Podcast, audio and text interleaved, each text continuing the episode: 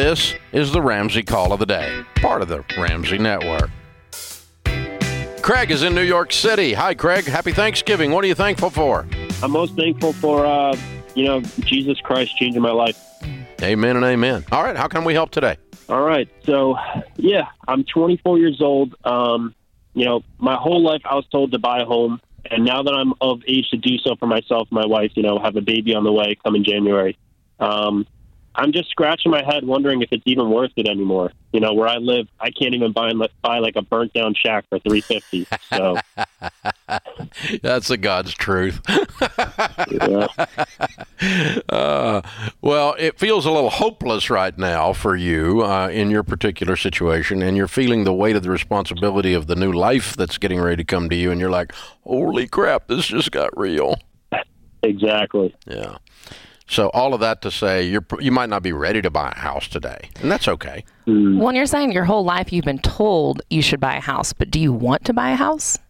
I do want to buy a house. You know, the freedom of owning it is a lot nicer than you know we we have a really good situation. We only pay fourteen hundred a month, uh, which where we live is like amazing. Oh yeah, you that's a deal. Um, yeah, so I mean, I just want to also thank you guys because of you. You know, we're able to pay off thirty thousand dollars of student loan debt.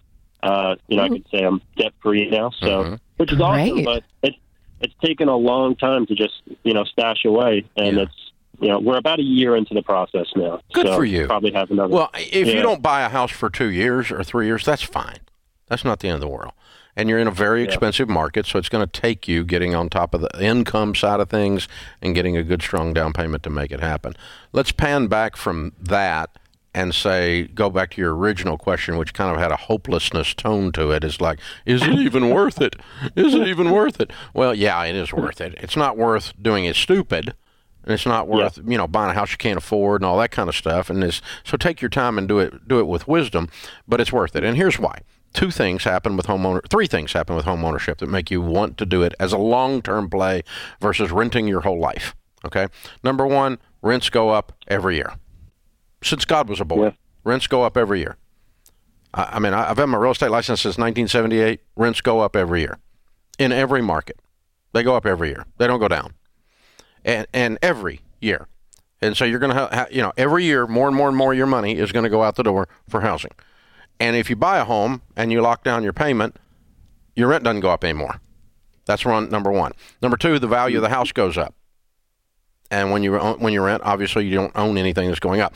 Number three, as we have studied millionaires, ten thousand of them, we find the primary two things that are in their bucket that allow them to build their first million to five million dollars worth of net worth is their 401k Roth IRA retirement plan in good mutual funds like we teach, and a paid for house that has hmm. gone up in value. And so getting to work to pay that off. So it's a great wealth building tool. It stabilizes the largest line item in your budget, which is housing. And if the largest line item in your budget is going up every year, that sucks. Yeah, it definitely leaves you vulnerable. But I think in your situation, it's kind of important to separate things out. So you've got your personal situation and thinking through, is this the right timing for us? And no. then you have, yeah. You know, the market and the world and everything like that. Don't let your situation and thinking maybe you should wait a year or two make you start getting negative about the the market. Start looking at news articles. Start getting hopeless. I mean, it's so easy to get drugged down into those feelings of negativity, especially when the whole news cycle is talking about how bad real estate is and how there's not hope for our generation and you can't buy a house now. Like don't let your feelings and fears, mm-hmm. you know, get wrapped up in what the world is saying right now. Yeah, if, if timing for you is bad and the market timing is bad, that does not invalidate a lifetime right. of real estate ownership. The, the, to your point, those are different things. Separate those out. I'll give you the first two. The last one, no. Thanks for tuning in to the Ramsey Call of the Day. To check out all of our podcasts, just search Ramsey Network on Apple Podcasts, Spotify, or wherever you listen.